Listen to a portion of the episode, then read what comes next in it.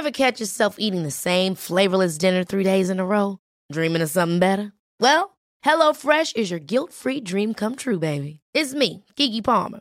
Let's wake up those taste buds with hot, juicy pecan-crusted chicken or garlic butter shrimp scampi.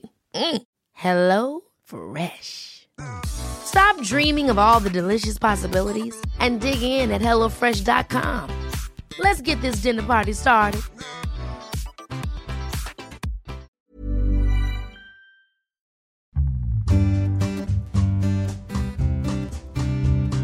You buy, it goes up, you think fantastic, you go and pop the champagne, the next day it goes down, you have a sleepless night. Without the sort of knowledge of what it's worth, which gives you the idea of when to sell, you're just approaching it blindly, and it just becomes, you know, and then it goes down further, and you say, oh damn, I should have sold 6 months ago when it was at its high point. You don't know what the high point is.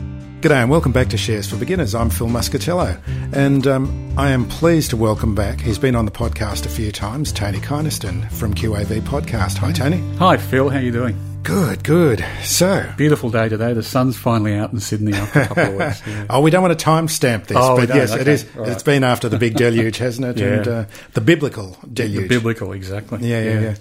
Okay, so we've got a few things that we've got some notes on that we're going to be talking about, but let's start off with my table-thumping discussion that we had the other night. Mm-hmm. And in a past podcast, you talked about the investing ladder and the stages that you go through in learning about investing, which is a great ladder. But I think there's something that you need to do first, and that's to know yourself, know who you are and what you're going to get out of investing, because so many people come to the podcast. And it was interesting at the dinner that we attended the other night to see that there were a couple of listeners from my podcast who then ended up going to your podcast and your investing style because they're so obviously interested in learning about how to value companies and having a checklist that you can use to maintain a conviction. So, you know, on the point of knowing yourself, everyone should, when they're starting to think about investing, understand, are you that kind of investor that's going to want to know about shares and companies, and it's a long process to go through, or do you have better things to do and should you just be looking at index ETFs and sit back and do it for the long term? Correct. Over to you. Yeah, well, look, I agree with you 100%, Phil. And as we were saying the other night, some of the best wealth management advisors will get people to do a risk profile, first of all, so that kind of will tell them a little bit about themselves in terms of are they risk averse or are they risk takers. That's part of the process. And then the markets and investing is a broad church, and you don't have to follow my style, which is value investing. You could be a chartist, or you could be a technology-focused person or a sustainable-focused person. But you're right. You've got to know that that's the kind of person you are. And we see it a little bit in our subscriber base. Sometimes we have people who start out and they do get quite overwhelmed by numbers. They either haven't been a user of Excel for a long time, or, you know, some people are more emotionally based than someone like myself. And they kind of, you know, struggle and they eventually fall by the wayside. And that's completely fine. And they'll find their own way. And as you say, whether it's as an index investor or whether they go off and do some other approach to the market, they're all completely valid. And it's got to fit your style. So I think know thyself is good. And I also think, too, once you start down a path, understand what that means. So if you are someone who has a history of dipping their toe in and then going off and being distracted and taking up a new pastime or, you know, sport or whatever, that's the kind of person who probably isn't going to be suited to diligently watching their portfolio, listening to what's going on with the companies they're invested in, and actively managing their portfolio. And we had a dinner of our listeners in Melbourne around Christmas time, and one of the listeners asked me, what's the number one thing we have to be aware of going forward in what we're doing in investing? And I said, it's not the stock market, it's understanding you're committing to doing this for the rest of your life.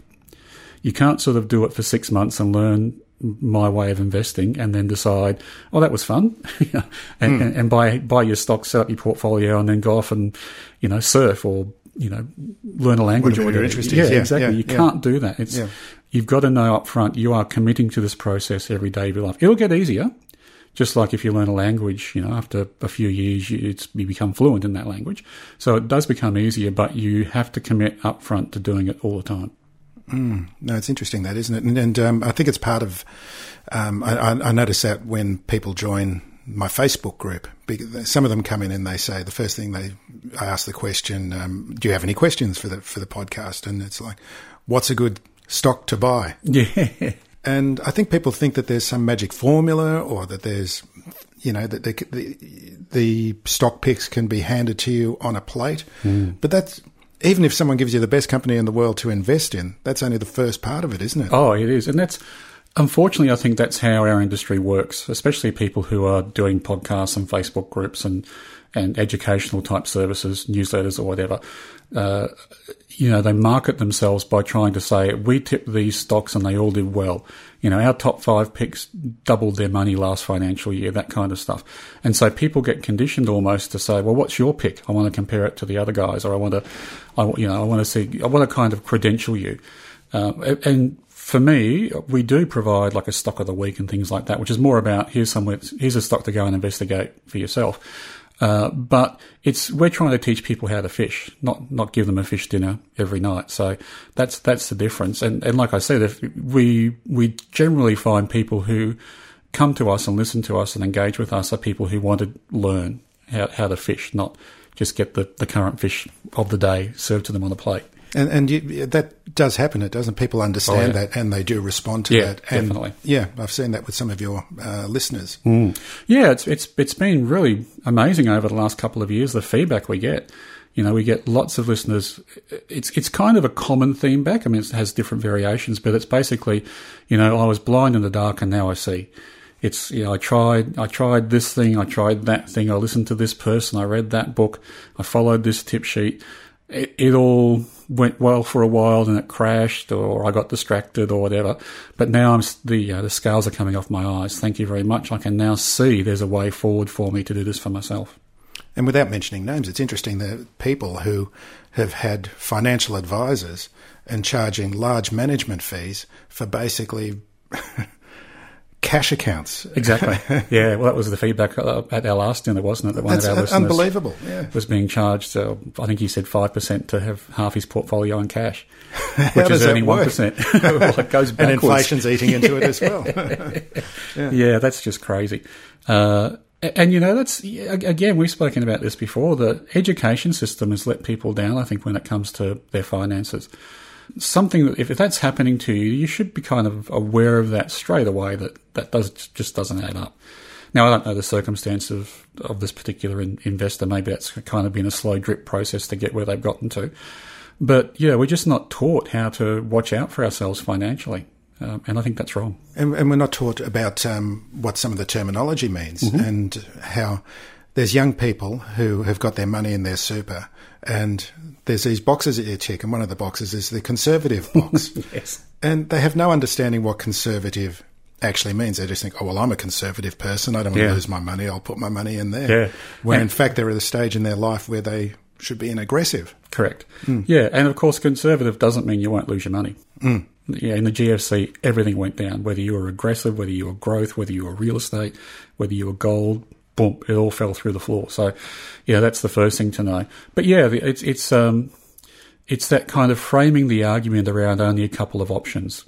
It's the kind of commoditizing or being a supermarket type approach to selling the products that they've got, which I think is letting people down.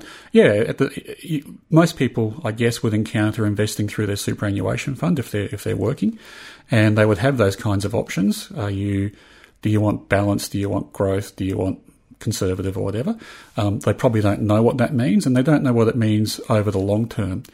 And as you say, if you're 20 years old and starting off work, you should be in the biggest growth fund you can find, which oftentimes, I must admit, with superannuation funds is still not much more than the index, because they're putting in there other things like office blocks and infrastructure, right? And personal private equity firms and things like that. So they just put a bit more shares in the mix, and maybe some overseas shares in the mix, and that kind of thing, and charge you for that.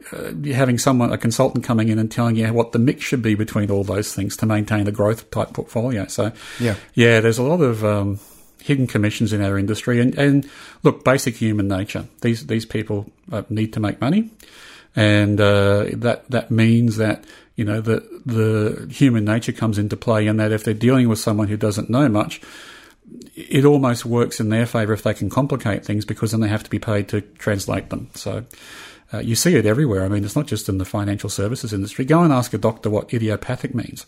You know, if you walk into a doctor and say, "Doctor, I've got a sore back," and they you know, tap your knee and roll you over and tap on your kidneys and things like that, and after a while they say, "Okay, it's idiopathic." You think, oh God, I better go home and change my diet and exercise more and stuff. Idiopathic means they don't know. Yes. but they feel they can't tell you they don't know, because then you can't charge a fee for it. That's right. You need those big Greek and Latin words to appear impressive, don't you? And it's exactly the same thing in the finance industry, So I'm all for education and simplifying the options for people, which is why, you know, the investment ladder I think is appealing, and low cost index funds, whether it's an ETF. I prefer listed investment companies, but as long as the fees are low and it's tracking the index, they're appealing too. If you are the kind of person who has thought about investing but realizes, I'm hands off, I'm not going to commit for the rest of my life to do it, for whatever reason. You know, you might be caring for your old folks or whatever. Yeah, but you just have to understand that about yourself. You do, really, yeah. You know? You just don't come in all starry-eyed going, I'm going to make lots of money in the share market. Which is, what's it called? The Dunning-Kruger effect. Yeah, that's right. Everyone's an above-average driver. So we're both podcasters, and both quite reasonably new podcasters, and I, for one, have learnt so much from my guests. I mean, I feel like I'm just channeling the knowledge of my guests for the listeners, and I'm not an expert at all. You're a bit more of an expert, but is there anything that you've learnt from some of the guests that have been on the podcast? Yeah, probably. Well, we've learnt lots from the guests, but probably more from just the experience, I think, Phil. I mean, I don't know, probably like you, I've kind of stumbled into this, you know, because I have a friend who's a podcaster and said, why don't we do this? And it's kind of clicked, and there's a niche for it, which is really nice. I've really enjoyed, I think I've discovered the fact that I enjoy coaching. And I remember, you know, coaching my daughter's basketball team. I really enjoy that way of breaking down step by step what they have to do, and then, you know, watching them go through it and just getting that feedback at the end, which is, you know, we've learned something and we're really pleased. That's a great, you know, I think that's a great vocation in life to do that. And I'm really enjoying it from that point of view. I think it's made me a better investor. It's really tightened up my process. I mean, I've been doing it for 30 years or so. And I think some things are second nature to me now. But having to teach them to people on the podcast means I've got to really document it, think about it, write it down, make it really clear, whereas in the past I probably just skimmed through it.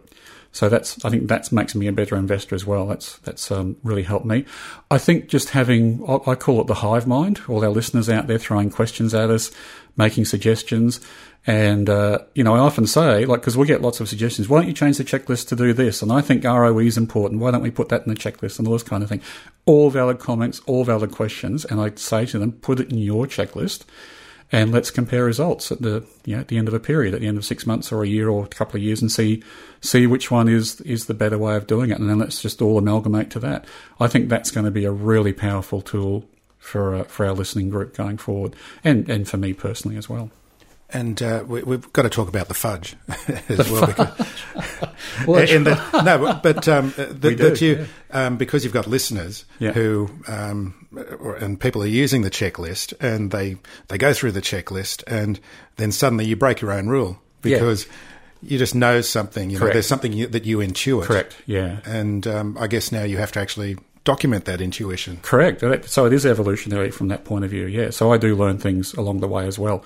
And that's an interesting discussion I was having with my wife, because I've employed my nephew. It's a bit of nepotism, but he's actually a really good math student, and he's putting together some regression testing for us, so when people do make suggestions, we can go back over 10-15 years worth of data and run their idea through and see if it improves that result, which is a really good thing.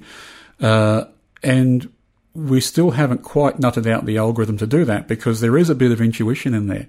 So we can sort of write down the rules as they are now and run with that and get a result. And then next week I'll say to Dylan, my nephew, oh, we found out during the week that we should actually do this, because, you know, I've been doing it intuitively, and now we've got to incorporate it in. So, yeah, it's really helping. That documentation process is really sharpening things up. Ever catch yourself eating the same flavorless dinner 3 days in a row? Dreaming of something better? Well, HelloFresh is your guilt-free dream come true, baby. It's me, Keke Palmer. Let's wake up those taste buds with hot, juicy pecan-crusted chicken or garlic butter shrimp scampi. Hello Fresh. Stop dreaming of all the delicious possibilities and dig in at HelloFresh.com. Let's get this dinner party started.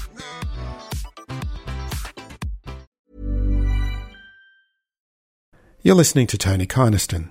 Tony is a multimillionaire professional investor. Thanks to the checklist system he's developed called QAV, Quality at Value, the average return on his portfolio over the last 20 years has been nearly 20% per annum. That's twice the return of the ASX 200. Tony's knowledge and calm analysis takes the guesswork out of share market investing. And best of all, it removes the trauma. Fast-track your investing knowledge. Use the coupon code SFB for a 20% discount on monthly or annual plans. That's at qavpodcast.com.au. This might be the best investment you'll ever make. That's qavpodcast.com.au, and use the coupon code SFB for that 20% discount. Value investing is a death cult. So you responded once I had a guest on who said that value investing is a death cult, and his reason, I think you had to listen to the episode as well. Yeah, it was good. And what he thought was that the king of the value investors, Warren Buffett, made most of his money out of Apple, which is a growth stock. Oh, I think he's done that recently, but he's only been in Apple for a short time, so I'd have to disagree with that. Mm-hmm. Certainly, if you're a value investor, you're not shunning growth stocks. You want stocks to grow. And I guess the difference is that a value investor has that, well, certainly I do have that, has that other dimension of, is the business a quality business? I don't just want to buy something because it's cheap, because it might close down next week, right? Because it's cheap for a reason. But we want to buy those businesses which, for some reason, aren't as expensive as they used to be. And, you know, the classic case with Warren was Amex. There was an olive oil scandal, of all things, which threatened to at least taint the brand image of Amex. And so the share price dropped dramatically. But Warren could see in his local restaurants and around, you know, town that people were still using Amex cards. So he thought, okay, the business is going to survive. This scandal's going to blow over, and I'm going to buy shares in Amex when it's at its lowest ebb. So is that a growth stock? Well, yeah, Amex did go on to grow.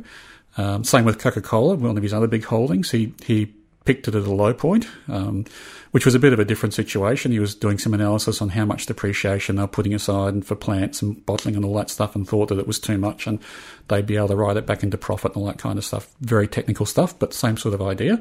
And Coke is kind of a growth stock as well. So there's not, you know, Munger says, Buffett's partner, all investing is value investing. So when you say that Buffett buys growth stocks, he buys quality companies at a good price and then waits for them to regress to the mean, which is value investing. But is value investing a death cult? No.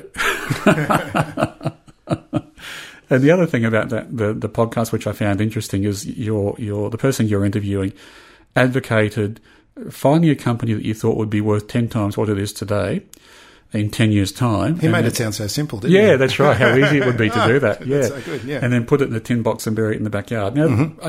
I'm not going to say that's the wrong thing to do, but it's a risky thing to do, because if you look at particularly the growth area of the market, most people won't just buy one stock, they'll buy a portfolio, because they know that some are going to fall away and some are going to shoot the lights out, and that's that one that becomes a unicorn that pays for all the rest. So, you know, maybe I'd accept if he said put 10 stocks in the ground. That's at least de-risking it a bit. But he used the example of, I think he used Match.com, which is a US stock, which is the parent company for all of the dating apps, or a lot of the dating apps that are out there. But I also remember when I lived in Canada, there was one called Ashley Madison, which was another similar sort of stock. And a reporter found out through investigation that most, I think 80 or 90% of the females on Ashley Madison who were meant to be there to hook up with the men who were on the dating site were actually paid to be there to flirt with them and get more men involved. And there was something like 90-to-1 or 90% to 10% ratio of men to females. So when that got out, that really hurt Ashley Madison's stock. But then someone hacked the database and released the names of all these men who are on there. Of course, there were lots of married men and famous men and things like that on this site, which caused another drop in the share price. So, you know, if you bought that one and put it in the box in the yard, you'd be out of luck. Mm. With these terms like there's value, there's growth at reasonable price, so many terms, and do they actually mean anything? Again, I think they obscure what's going on. Yeah. And as you say, know yourself is really important. If you're the kind of person who has an eye to the future of society and you can understand whatever Elon Musk says, and I must admit I can't always understand what he says, then sure, go and buy Tesla stocks. If you have an idea of what the valuation will be in 10 years, and that's considered to be the growth stock par excellence, really, isn't it? Well, yeah, that's one of them. Yeah. Then if you're a growth investor and that's the way you invest, then at least know that you're like that, and try and put some science into it. Don't just follow blindly because someone's tipped it to you or because you like Elon Musk or whatever. Because it is it's a moonshot. It's one stock. But like I said before, the market's a broad church. If that's how you are focused, that's great. But I think, you know, my sort of investment journey started off with that way of thinking, following tips. And I used to work for an oil company, so we go around and talk to the guys who were working in the exploration sector and saying, "Give us a hot tip in the oil industry." And, you know, we'd do that and we'd lose our money and all that kind of stuff. So I came to what we'll call value investing, which to me is investing. It's not just value investing. It's the basics of the nuts and bolts of it. It's what we do every day in our life away from the share market, right? I don't go and buy a sofa because I think it's going to be an art object in 10 years' time and someone's trying to sell it to me for $1 million now to try and cash in on the fact that it's going to be trendy. I go and buy a functional sofa and shop around and get the best price for it. That's to me, that's investing as well. Or buying a car that way, or buying a house that way. I wouldn't go and pay up for a house because George Clooney used to live there, and you know, it's been marketed at 3 times what the house next door is being marketed at, which is kind of what people do in the share market. They get carried away in the hype and hyperbole of it. So I don't tend to see things as value or growth. I just tend to see things as common sense or a punt, basically, in the share market. Oh, even with all the checklists that you've got and the amount of research, it's still a punt at the end. I'm saying doing the checklist is investing. Oh, okay. The other stuff about whether Elon Musk is going to be worth 10 times what he's worth today is a punt, really, I think. Yeah. Because really you've got to have some conviction, because, again, it's in the know yourself. And when you're going through the process of Tesla stock going down, what's your conviction? Well, that's the really good example.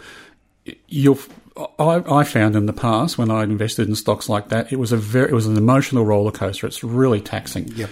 You know, you buy it, it goes up. You think fantastic. You go and pop the champagne. The next day it goes down. You have a sleepless night without the sort of knowledge of what it's worth, which gives you the idea of when to sell. You're just approaching it blindly, and it just becomes, you know, and then it goes down further and you say, oh, damn, I should have sold 6 months ago when it was at its high point. You don't know what the high point is because you've got no idea of what it's worth. So, whereas if we always talk about the coffee shop example, or even a house, like we're sitting in now, you don't get it valued every day, but you're not going to, if someone comes and knocks on your door and says, I'll give you $50,000 for your house, Phil, you're going to say, thank you very much, no thank you. But if someone knocks on your door and says, I'm going to give you, $10 million for your house, Phil, you say, come on in, because you know what the house is worth. And that's the difference, I think, between a speculative investment and investing. I normally try and make these episodes as timeless as possible, but I'll just timestamp this for the next question. We're on the 24th of March, 2021. And recently I've been reading stories about the rotation from growth to value. And it seems to me that you can see on the Australian share market as an example, that some of the growth stocks, your Afterpays and so forth, are dropping in value, and things like the banks are going up in value. Yeah, I don't see things in terms of rotations between growth and value because, again, I just see them all. Is that just a narrative that some journalist has made up? Well, there is that. They've got to sell newspapers, haven't they? And if you look at what the technical definition of growth and value is, S&P take the whole index, all stocks in the market, and they rank them by their price to earnings ratio, and those that are at the top of the list, like they have PEs of 100 or more, they're the growth stocks, and those at the bottom of the list, like the banks and BHP, etc., they're the value stocks.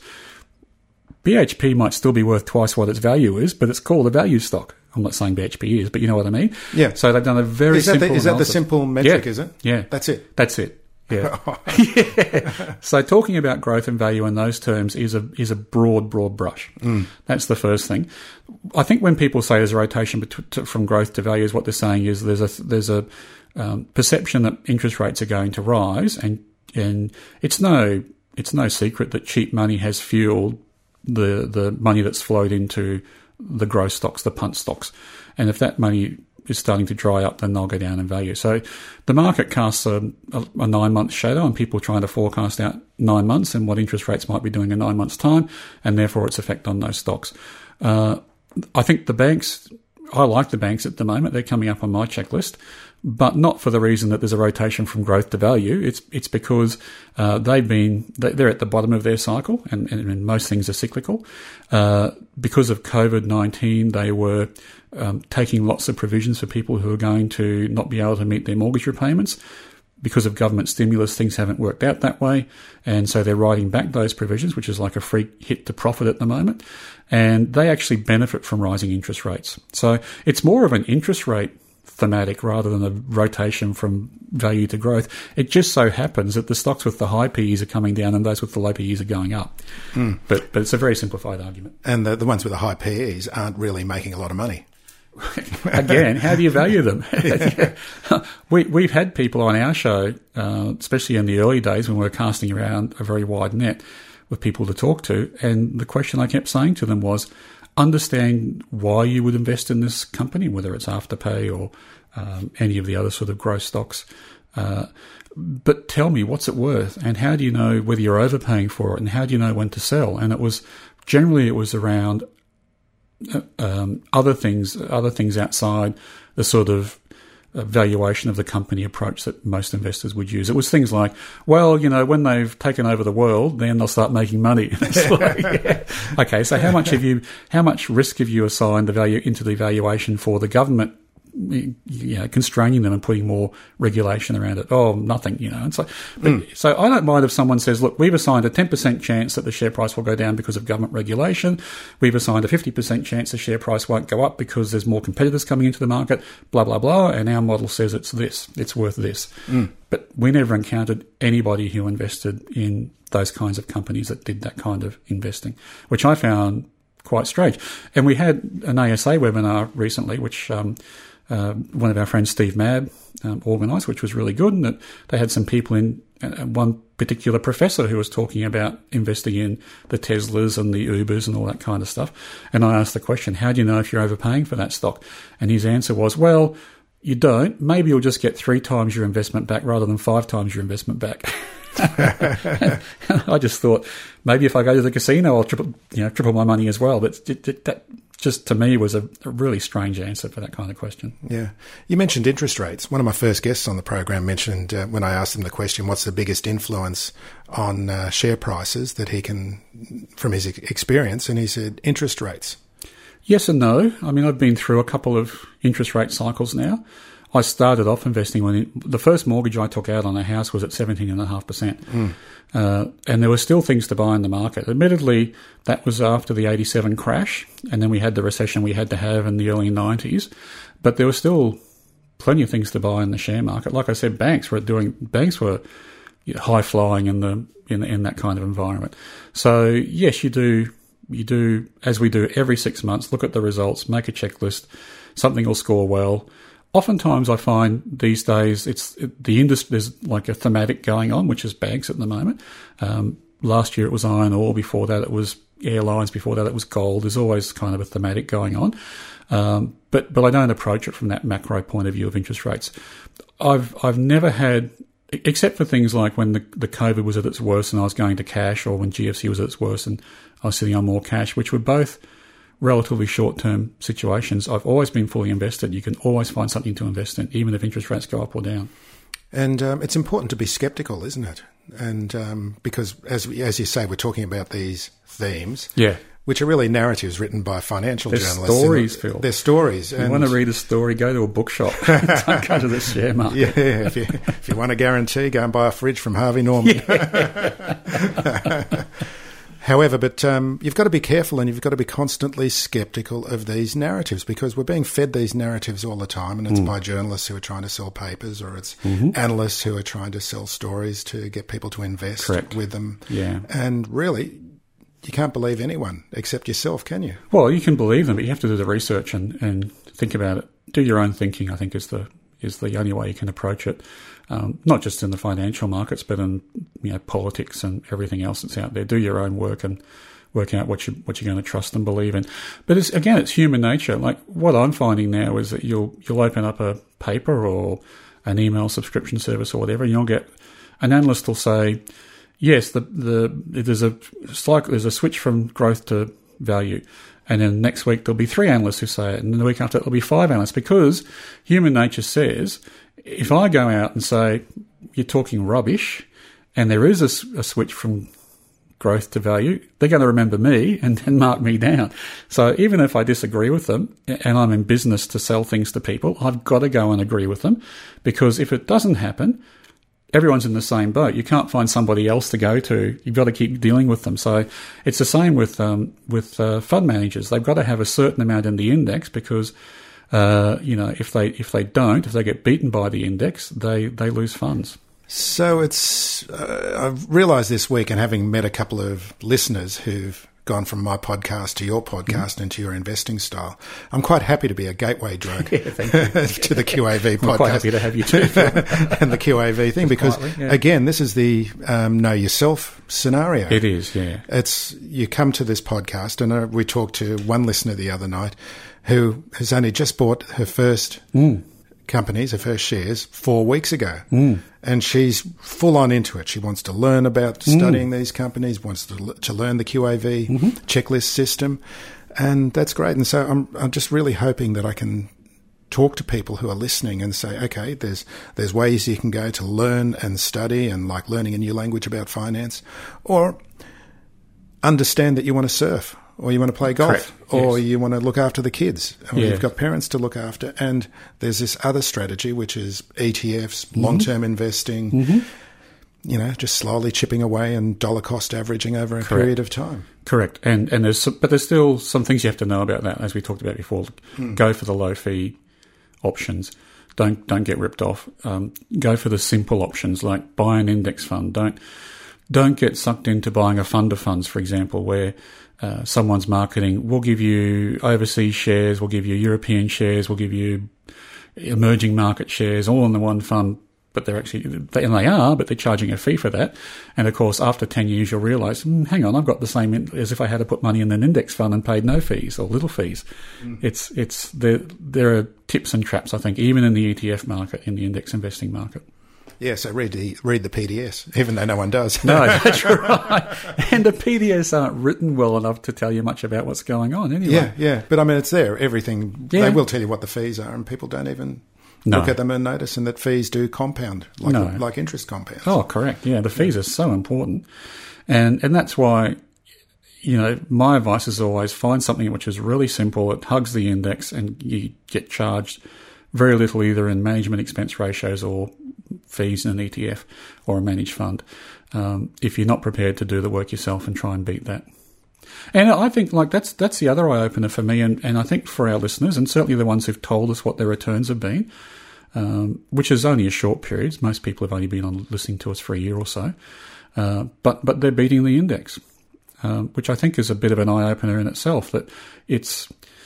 to me, it's kind of a no-brainer. If you take out the bad investments, you've got to be left with the good ones, but the index contains both. So you shouldn't be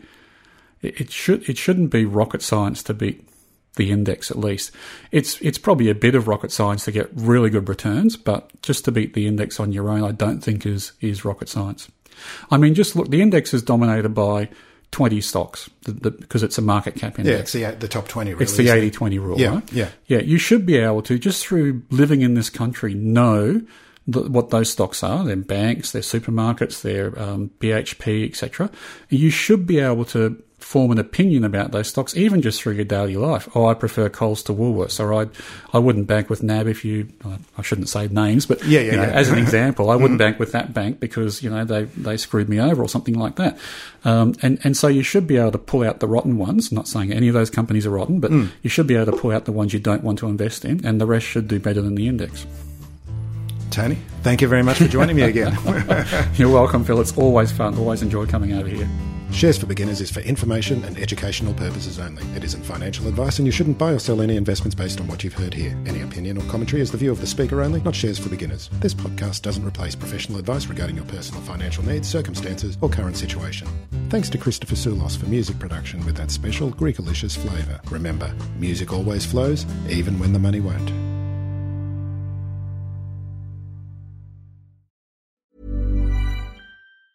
Planning for your next trip?